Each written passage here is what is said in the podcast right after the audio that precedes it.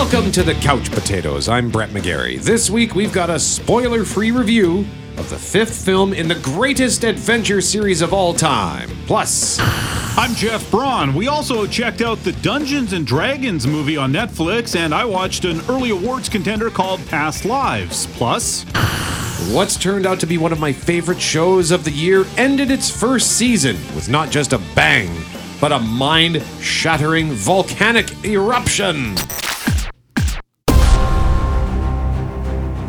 Believe in magic. But a few times in my life, I've seen things. Things I can't explain. Indiana Jones and the Dial of Destiny. Dad told me you found something on a train during the war. A dial that could change the course of history. Why are you chasing the thing that drove your father crazy? Harrison Ford is back as the legendary archaeologist Indiana Jones, who has to go on one last adventure with his goddaughter, played by Phoebe Waller Bridge, to track down the Dial of Destiny, which can change history. So, naturally, there are Nazis, led by Mads Mikkelsen. Hitler made mistakes, and with this, I will correct them all. You stole it. Then you stole it. And then I stole it.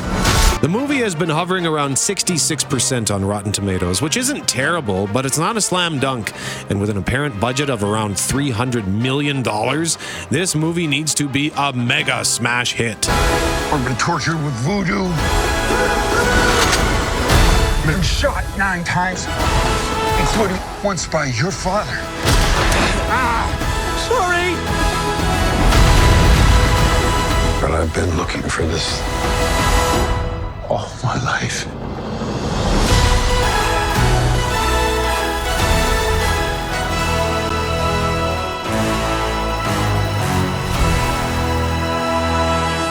So, Jeff, what'd you think? I enjoyed it. Uh, overall, I thought it was quite a bit better than Kingdom of the Crystal Skull, but obviously not as good as the original trilogy.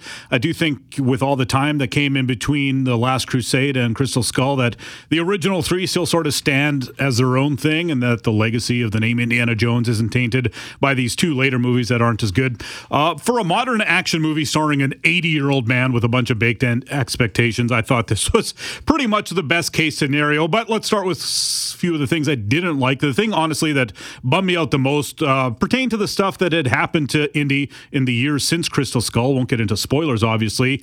And I sort of, you know, get the rationale behind it as it pertains to the final act and character stakes and motivation and all of that stuff. But I just thought it was kind of too harsh. I mean, this isn't the English patient, it's Indiana Jones, and we just came to have some fun. That's all we came to do. There are also some innocent lives lost that seemed meaner than I was expecting, and I don't recall seeing a whole lot of that in uh, some of the in the older movies. Although I mean, that guy that got his heart ripped out probably didn't deserve it. That was pretty brutal too. Um, and there's even a bad guy death that involved a set of handcuffs that I just was like, I looked at my buddy, I was like, "Whoa, that was dark," and he's like, "Yeah." uh, so that was kind of that was some of that stuff I didn't really care for just because it didn't really fit the tone of Indiana Jones, I thought. Uh, Boyd Holbrook plays a henchman in this movie, and I don't know if there is stuff that was cut out or something, but we learned nothing about that guy or why he's doing what he does. And Boyd Holbrook, I thought, is just kind of too big a name to have such a nothing role. And there's a scene near the end where he's kind of wildly firing his gun like a madman, and I just it was truly bizarre. I was like, what is the point of this guy and what he's doing right now? Um, and on town, Antonio Banderas also in the movie again as a very small part, and I didn't understand why we're hiring an actor of his stature for such a minor role. I mean, if you're buying a ticket just because you love Antonio Banderas, you are going to be disappointed with this movie.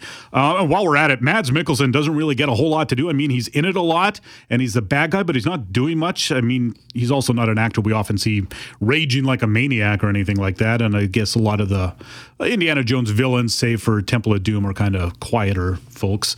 Um, like Belloq doesn't go around screaming and punching people and stuff like that either. So I guess it's in keeping with it. And I must say, I did miss Steven Spielberg. I think James Mangold's a terrific director and he did a good job here, but uh, Steven Spielberg would have added a little magic that no one else can bring except him. So uh, it did kind of miss the Spielberg of it all. But uh, turning into the likes category, and I mean, James Mangold is, he was a steady hand on the rudder, and that's all we really needed. And he did a uh, great job with that, I thought. Harrison Ford, of course, is the main draw. And at 80 years old, was uh, mightily impressed with uh, his performance.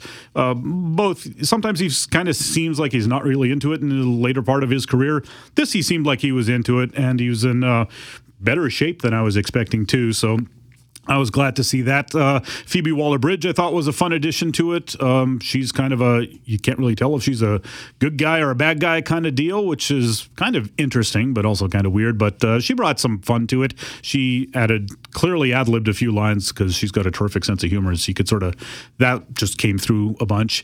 John Williams was, the score was awesome. And I was like, I'd been seeing some stuff about this guy, and he may or may not be retiring soon. He's in his 90s already. So I was like, oh, we should appreciate the John Williams score while we still have John Williams scores to appreciate in a new movie. Obviously, a lot of the music is, you know, the main theme held over from previous movies, but uh, I, I just enjoyed the John Williams music, and I was conscious about the fact that it might be one of the last times we get to see that sort of thing. Uh, the story I thought was it was fine. I mean, uh, they put their foot on the gas and didn't really take it off all the way through the movie. The dial itself and the ramifications were interesting. I don't know if people are complaining about the crazy stuff that happens at the end, if they're saying it's too unbelievable or things like that, because I know they did that after Crystal Skull, but all these movies have wild supernatural related kind of stuff going on. Melty faces and the heart rips and thousand year old knights and aliens. So I don't think now in the fifth movie the stuff that happens should be too much. Um, there's the flashback sequence at the beginning, which we see in the trailer with younger Indiana Jones, and I thought the de aging technology is probably the best we've seen to this point. Still not perfect. There was definitely some weird stuff going on there visually from time to time, but it mostly worked. And uh, I thought it was a it was a good idea. Like I enjoyed the scene they did or whatever, and to take us back to a little bit of younger Indy was kind of fun.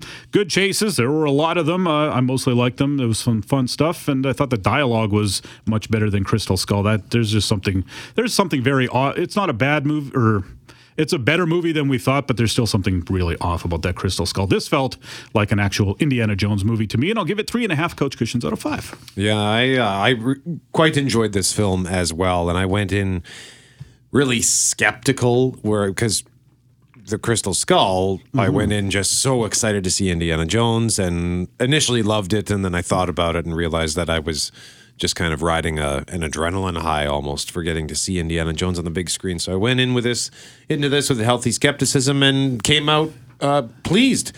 I liked the theme of the fact that he here's a guy who spent his whole life chasing relics and now he is one. He doesn't feel like he belongs anywhere. People even in his class don't really care about what he he's teaching anymore. They everyone cares about space. They care about the future. So he's this old, broken, and beaten man. I'll start with my gripes. I found that I did find the climax kind of confusing again. Crystal Skull had a weird climax, and this one was kind of weird too. I mean, look, they all have weird climaxes where you just kind of go like at the end of Raiders, you're like, what just happened there? but they the way it, it's presented, you you you sort of accept like yeah, maybe some mysteries are are left better off being mysteries. Sure. And uh, so, but I still thought the climax was cool here particularly the setting, but it was just weird. But I did like that it gave Indy a really emotional moment to kind of, I think, reconcile his life's work and really inevitably his life. Phoebe Waller Bridge character was fun, but I found her kind of tough to like as you pointed out, Jeff couldn't decide. They couldn't seem to decide what she was. Is she a scoundrel? Maybe, maybe not. I don't know. I just I didn't quite buy into her character, but she was resourceful and did some cool stunts. And on the whole, I do like Waller Bridge as a performer. And while I like the old broken and beaten story, feels like we're seeing this a bit too often lately. And even for Harrison Ford, I mean, look at what happens in Star Wars. In The Force Awakens, when his character pops up, he's still Han Solo, but he's kind of lost after stuff that happened with his family. And now here's Indiana Jones, and he's kind of lost after the events that have occurred in his life. And it was the same for Obi Wan Kenobi in the TV show. He's getting older and he's defeated and needs to be brought back to life. But However, I think this was the best way to go thematically for this character because, yeah, sure, it would have been fun if he was just happy from the start and decides, all right, fellas, let's go on one more crazy adventure. But he's 80, his body hurts, he's emotionally spent. So I like how they handled that. Also, this this feels weird saying this out loud, but I kind of think maybe too much action.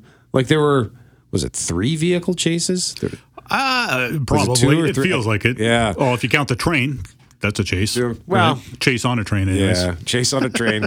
but uh, yeah, like, and some of them went on for a while. Yeah. like it was a lot of action. And while I always enjoy the action in the Indiana Jones movies, I always feel like the action complements the move, complemented those movies. Whereas here, it f- almost overwhelmed it. And yes, some of the action is insane. Like all that stuff with him on the horse was crazy. Stunt driving around the streets of Tangier in a tuk tuk was crazy. Like he was driving this thing like it was a race car. Uh, but the action in these movies has always been like that. Like when he's being dragged behind that truck in Raiders, like that would have torn him to shreds. Or when they fall out of a plane in Temple of Doom and land on the inflatable lifeboat. Or Last Crusade. Just watched that the other day. They're in a car trying to flee the Nazis, who then drop a bomb on the road, and then they crash in this sudden pothole, like really hard in a vehicle that doesn't have airbags, and they just get up and walk out, no scratch. So I'm not penalizing them for the level of wackiness to the action, just that maybe there was too much. And in the first 20 minutes when they de-aged him, did you notice they didn't change his voice? Yeah, it was weird. He But looked he looked younger, but his voice was still 80 year old Indiana. you would think that would be the easiest thing to change. Even if Yeah. you get 80 year old Harrison Ford reading the dialogue and like, I uh, like has nobody invented an Indiana Jones filter that no whatever what you say it sounds like Indy? You know what I mean? Like do that. Well, they did that for Luke Skywalker and Obi Wan Yeah, Kenobi. They, they changed his voice. They got him to record the dialogue, and then they they tweaked it up a little bit. Um, eh, same thing with Mads Mik- Mikkelsen. He's terrific in everything he does, but he just didn't have a lot to work with here because his character is so straight laced. He's an emotionless. Almost robotic scientist. And just by the way, did drinking from the Holy Grail have any effect on Indiana Jones? No, because he crossed the seal. It only gives you that everlasting life if you stay in that room with the old man. Oh yes. right? Okay. Thank you. Thank you. I was scratching my head about that. I'm like, did it do anything? Maybe maybe there's a little bit of incidental uh, god magic to it or whatever that left let him get to be 80 years old, the character, and still be able to jump from tuk tuk to tuk tuk while they're on the run, kind of thing. But I don't know. They should have said that. That would have been a good excuse for it, you know. But some of the good stuff that I liked, I, I did love the story. I loved the theme of the story. I loved the mystery. I loved seeing them explore more caves and tombs and solving the puzzles and all the Indiana Jonesing stuff that comes with these movies. Absolutely. In spite of Indiana Jones being almost down and out, he's not quite down and out. Like he's he's portrayed as an aging man, but he's still got some pep in his step, and he still manages to show his worth and resourcefulness. He's still Indiana Jones, just not as young as he used to be. Those first 20 minutes, by the way, that flashback sequence was fantastic. Just a great little story to kick off the movie and set us up for future events. It was thrilling, it was fun, a little too dark. Which they probably did to make the de aging process easier. And the climax was definitely not what I expected in terms of where they ended up. And while again, I found it a little confusing, still found it satisfying. And the final scene ends with a nice callback to Raiders of the Lost Ark, which I thought was the perfect way to end up. But uh, I think with that final shot, they left they've left the door open to another potential adventure here. So I don't know about that, but I'm going to give it four couch cushions out of five. And I'll just quickly mention as well on the subject of the score, John Williams score. I, I knew there was no stinger in the credits or after the credits, so I get up and I'm walking out of the theater and I and I stop myself to think, what are you doing? This might be the last time you hear this music Yeah. in a movie theater. So I sat, I just sat back down. Nice. I, uh, we stayed and lingered too. I don't know that we made it all the way to the end. We made it through that, you know, the main music at least. Yeah. So three and a half couch cushions out of five from Jeff. Four couch cushions for me for Indiana Jones and the Dial of Destiny. Oh, and the box office. It made $60 million in its opening weekend. It is currently, as of Thursday afternoon, at $154 million worldwide. So, yeah, it's going to have to work quite hard to make that money back. You are listening to the Couch Potatoes. Welcome back to the Couch Potatoes. I'm Jeff. He's Brett, and my most anticipated movie of the year opens this coming week. It's Mission Impossible: Dead Reckoning Part One. Our lives are the sum of our choices.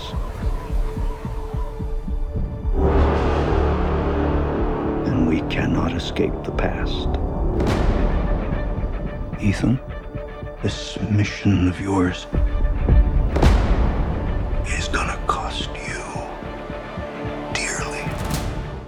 Top Gun Maverick will probably go down as the biggest hit of Tom Cruise's illustrious career, but the Mission Impossible movies have really been his bread and butter for years now, especially since 2011's Ghost Protocol. That was the fourth in the series. Dead Reckoning Part 1 is the seventh, and his third with director Christopher McQuarrie. The movies have been getting better and better each time out, which is an extremely rare achievement. And every time we kind of think, well, they won't be able to top that last movie, each time Cruise and McQuarrie do just that. So can't wait to see what they have in store for us. The ads all say it opens July 12th. It looks like they've moved it up a bit. I've seen uh, tickets on sale for Monday the 10th and Tuesday the 11th. At any rate, by this time next week, Brett, I will have seen it. Ethan, what's your objective? What's your ultimate objective?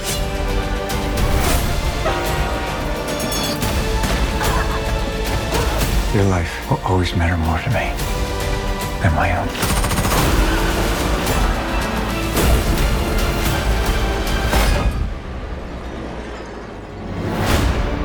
None of our lives can matter more than this mission. I don't accept that.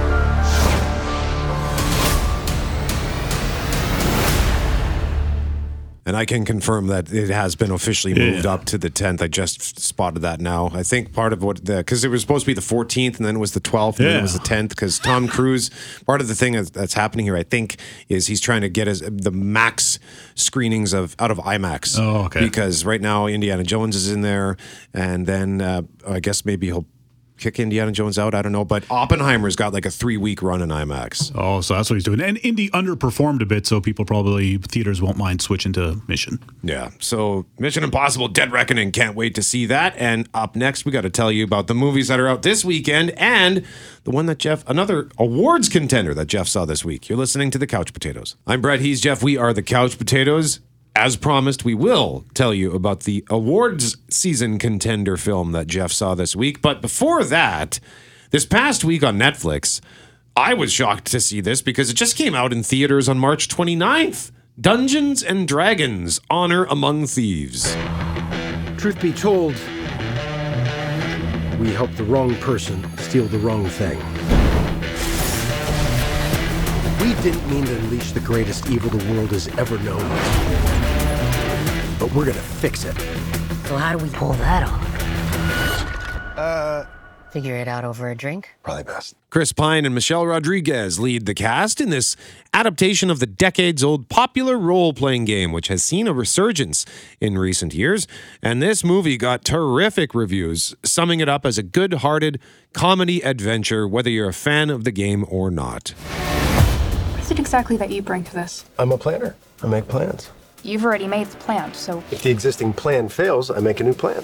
so you make plans that fail. No, He also plays the lute. not relevant. So it wasn't a super smash, but it did a respectable $93 million domestically and 208 million worldwide.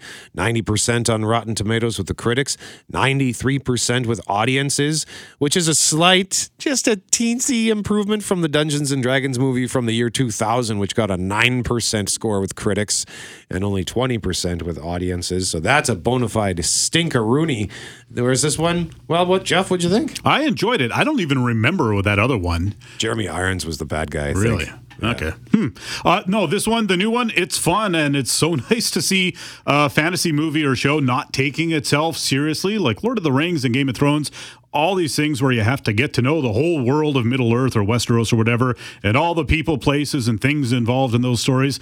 That's just not the case here. I mean, Dungeons and Dragons has all that stuff, and the movie puts it all in there. But the overwhelming, you know, vibe is that just enjoy the show. Don't worry about the specifics or any of these things because it just doesn't matter. So I, I enjoyed. It was refreshing to watch something fun like that, where it's it's like I didn't feel like it was homework, or I should be taking notes, or I have to like hit pause to look up what the tablet of is, you know, really means and all those kind of things. Um, I thought Chris Pine is terrific in this. He is underrated. I've never not enjoyed that guy in a movie, and I guess we first took notice of him in that first Star Trek movie. Uh, I liked him in his Jack Ryan movie. I liked him in Horrible Bosses too. I liked him in the Wonder Woman movies. Uh, he was great in Hell or High Water. I even liked him in All the Old Knives, which is a pandemic era spy thriller. wasn't a great movie, but he was great in it. He can kind of do anything genre wise, and he's a very strong comic actor, and that probably he probably doesn't get his due in that department because there's that thing of like, oh, he's too handsome to be funny. I guess for a lot of people, like if you're handsome, it's just people won't laugh at your jokes for some reason. You're just, no, you're too pretty. You can't be funny. So I don't know. He is, and he's pretty. So there you go. Uh, even though the movie doesn't take itself seriously and is decidedly goofy a lot of the time, it also still managed to be quite moving at the end. I was surprised. It made me cry. I was like, what is going on? How am I crying at this Dungeons and Dragons movie? But it had a great ending. It's not nothing, you know, extremely out of the ordinary or nothing anything like that but they just just landed it well i thought and there was some emotional beats there that got to me. Uh, there's another kid in this movie called justice smith the actor. He was in the last two jurassic park movies which i've recently watched so uh, i keep seeing this guy popping up. I'm becoming a big fan of him. He's great in this as a as he plays a wizard who isn't too sure about his powers and he gets a lot of good comic beats there. Michelle Rodriguez, she plays a very stoic character, which she is really good at. And I've been back and forth on her for years. Obviously, it's fun watching her, you know, kick butt in the Fast and Furious movies, but I've also still really got some like lingering hatred for her character on Lost. She's in the second season of Lost, and that's 18 years ago already. I should probably let that go. But every time I see her, it's like, ugh, it's Ana Lucia again. no thanks. She destroyed that show. She's so oh, I just hated her in that show. Um, and I know it was a CGI fest. That's fine. That's fantasy movies, and the CGI creatures and landscapes all look good. The only problem I has was with I don't know if it's green screen, but I will call it the green screen work, where the environments look great, but you could easily see the seams and that the characters weren't there. That there was shot in a studio somewhere and then superimposed background kind of a thing. Uh, a lot of great movies have had similar problems years ago, but I don't know. I feel by 2023, how come they can't get that to look more realistic uh, all the time than they're able to? It's bizarre. That's you know really my only gripe with the movie. I do hope they make more. I don't know anything about the Dungeons and Dragons lore, but I assume there are just a ton of different stories they could tell in this world. Uh, you could tell all the way through the movie that if you were hardcore into Dungeons and Dragons, that it, it felt like they threw literally everything in any of that stuff on the screen in one moment or another. You just see two little creatures playing with a thing, and it's like, oh, I bet people know what that's all about. But it was just you know stuff like that. So um, hopefully the Dungeons and Dragons fans liked it. I, I imagine they did. Uh, you mentioned the box box office and the fan uh, percentage on Rotten Tomatoes, that type of thing. Uh, I liked it quite a bit. Three and a half couch cushions out of five for me. Yeah, for me too. It was. I thought it was so much fun because the trailers looked fun but looked silly. So I, I wasn't super excited to see this, but when it popped up on Netflix, I thought, why not? Let's give this a go. And I was pleasantly shocked and surprised, like you, by how touching this film was. It was a really the whole thing was about teamwork and friendship and family and sacrifice and learning to live with your mistakes and learning how to let go. The cast had great chemistry, particularly Chris Pine and Michelle Rodriguez. And I just, I thought it was, it almost felt old fashioned to, to see that these characters who just work as a team rather than upstaging each other or bringing one character down to elevate the other. Uh, so that was great. I thought the visuals were fun and inventive, like when the, you know, the the big dragon who looks like what did he what did they say? Did he eat his old den? Like because he's he's a little roly poly and slow moving. Yeah, Hugh Grant I thought was great playing yes. the weasel ruler of the land. He's just he's always fun, and uh, I said like you, I have no idea how similar any of this movie is to the role playing game. I've never played the game. Uh, the last Dungeons and Dragons thing I think I watched was the cartoon from when the 1980s. Oh wow! Uh, with uh, high school kids who end up going either back through time or they get transported to a different land. uh, so hopefully the fans of the game enjoyed it too, because while it playfully made fun of the genre at times. It was tongue in cheek and it was more of a celebration of the tropes of fantasy rather than outright mockery. And there's this great gag where they're talking to dead people. I won't spoil what's going on, but it's the kind of scene that could have re- been really bad or really cheesy, but it had me in stitches. And I think that's a salute to, as you pointed out, Jeff, Chris Pine. His comic timing is excellent. And I think this is the kind of movie that over time could maybe get some legs and be celebrated. Like it sort of had a similar vibe to something like The Princess Bride. Yep. Great adventure with Stardust. some fun comedy. Stardust, yeah, that's oh, I should watch that again. We both gave that the sectional, didn't we? Oh yeah. That was a big one. That was a truly a, a wonderful film. Uh, but yeah, this one was lighthearted, but a great adventure. It's not too long, just over two hours. I guess the only gripes I have are that some of the comedy was weak, some of the jokes were like, eh. And they introduced a really cool character who would have been really helpful to the team had he stuck around. But he just kind of leaves, and then we don't see him again until it's almost over. Walks that straight line. Yeah. That was my favorite part. Oh, yeah. you'll when you watch it, you'll understand. He's like, oh no, he's just going to keep going straight through. So I'm going to give it four couch cushions out of five. Up next, we got to tell you about the award contender film Jeff watched. Got to tell you what's new in theaters, and I just got to give you a quick recap of the season finale of one of my favorite shows of 2023. You're listening to the Couch Potatoes. Welcome back to the Couch Potatoes. I'm Jeff. He's Brett. And a new movie from Korea is already getting awards buzz. It's called Past Lives. Not really sure how to feel about Childhood sweethearts you connect only to realize they were meant for each other. He was just this kid in my head. I think I just missed him. Did he miss you?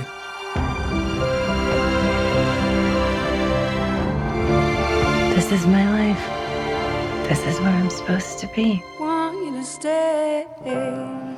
Lives comes to us from Celine Song, a woman who was born in South Korea, raised in Ontario, and lives in New York City. And that's actually the same trajectory as the lead character in the movie. Um, how close that character's story hews to hers, though, I don't know. Regardless, you can tell from the movie that it is a deeply personal tale she's telling, and it really pays off. I'll also point out that Celine Song is mostly a playwright, and the movie feels like it was written by a playwright. I mean, three sets, and you could turn this movie into a play real easily, I think. It's a mix of Korean and English. Although it's mostly in Korean, so there are subtitles. But you know, like in the trailer and the commercial that we just listened to, they try to take out the English, put the English in there the most. Uh, they always just trying to trick people to go see a subtitled movie, which just how that just doesn't backfire on them, I don't know. But because I've been to those movies and seen people walk out when they realize there were subtitles. So if subtitles are a deal breaker, don't go see this because it's mostly subtitles. Uh, the movie begins in Seoul, where we meet two 12 year olds, Nora and Hae Sung, played by Greta Lee and Teo Yoo, and they're best of friends. And we're led to believe that if life were to carry out as normal, they'd probably grow up and marry each other. But Nora's family then immigrates to Toronto instead, and they lose touch. There are a couple of long time jumps throughout the movie and these characters reconnect, and it's kind of going to culminate with him visiting her and her husband in New York. And who knows what'll happen? Will he be looking for something romantic? Will she be responsive to something like that? What about her husband? He's clearly sweating some of this.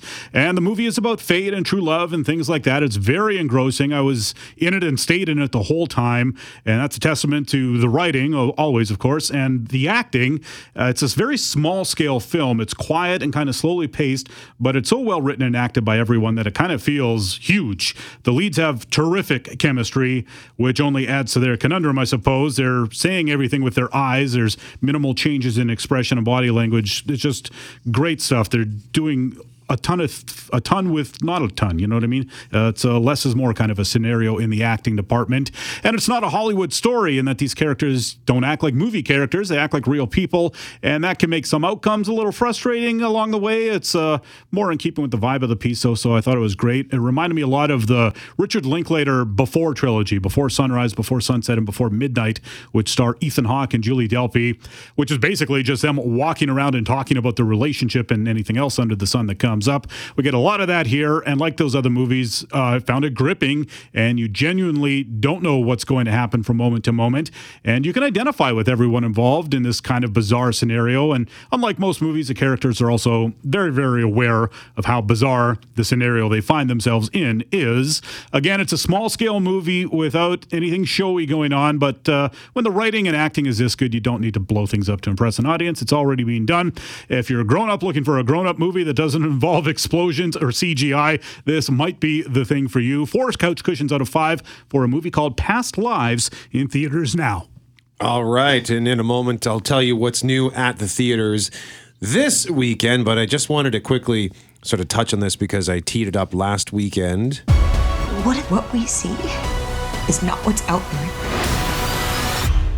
The first season has wrapped up on Apple TV Plus for a show which has vaulted into one of my favorites of 2023, and that show is Silo. The 10 episode season wrapped up on Friday, June 30th. And they still, it's still there, I think. The first, the whole first episode is on their Twitter if you want to watch it there. If you don't have Apple TV Plus, for example, and you want to take a peek, uh, bold strategy. It had like 58 million views. Of course, that's Twitter views. Uh, so anyone who scrolls past it, I think that counts as a view, I guess. But still, that's pretty good. And you got to imagine uh, at least a handful of people stopped to watch the whole thing. Engadget describes the show as simply transcendent sci-fi TV, and they sum it up nicely, saying that Silo is based on the science fiction novel Wool by American author Hugh Howey. It takes place on a post apocalyptic version of Earth where what remains of humanity is confined to the silo, a 144 story underground bunker that serves as a self sufficient underground community. The citizens are told that the world outside the silo is perilous, but questions arise about what truly lies beyond. And it's a clever premise, Engadget says, that allows the show to explore the book's themes about truth versus fiction and information as power. Which are kind of resonant themes in the present day that we live in. And the series has been renewed for a second season. And uh, very happy to hear that because A, it was one of the best shows of the year.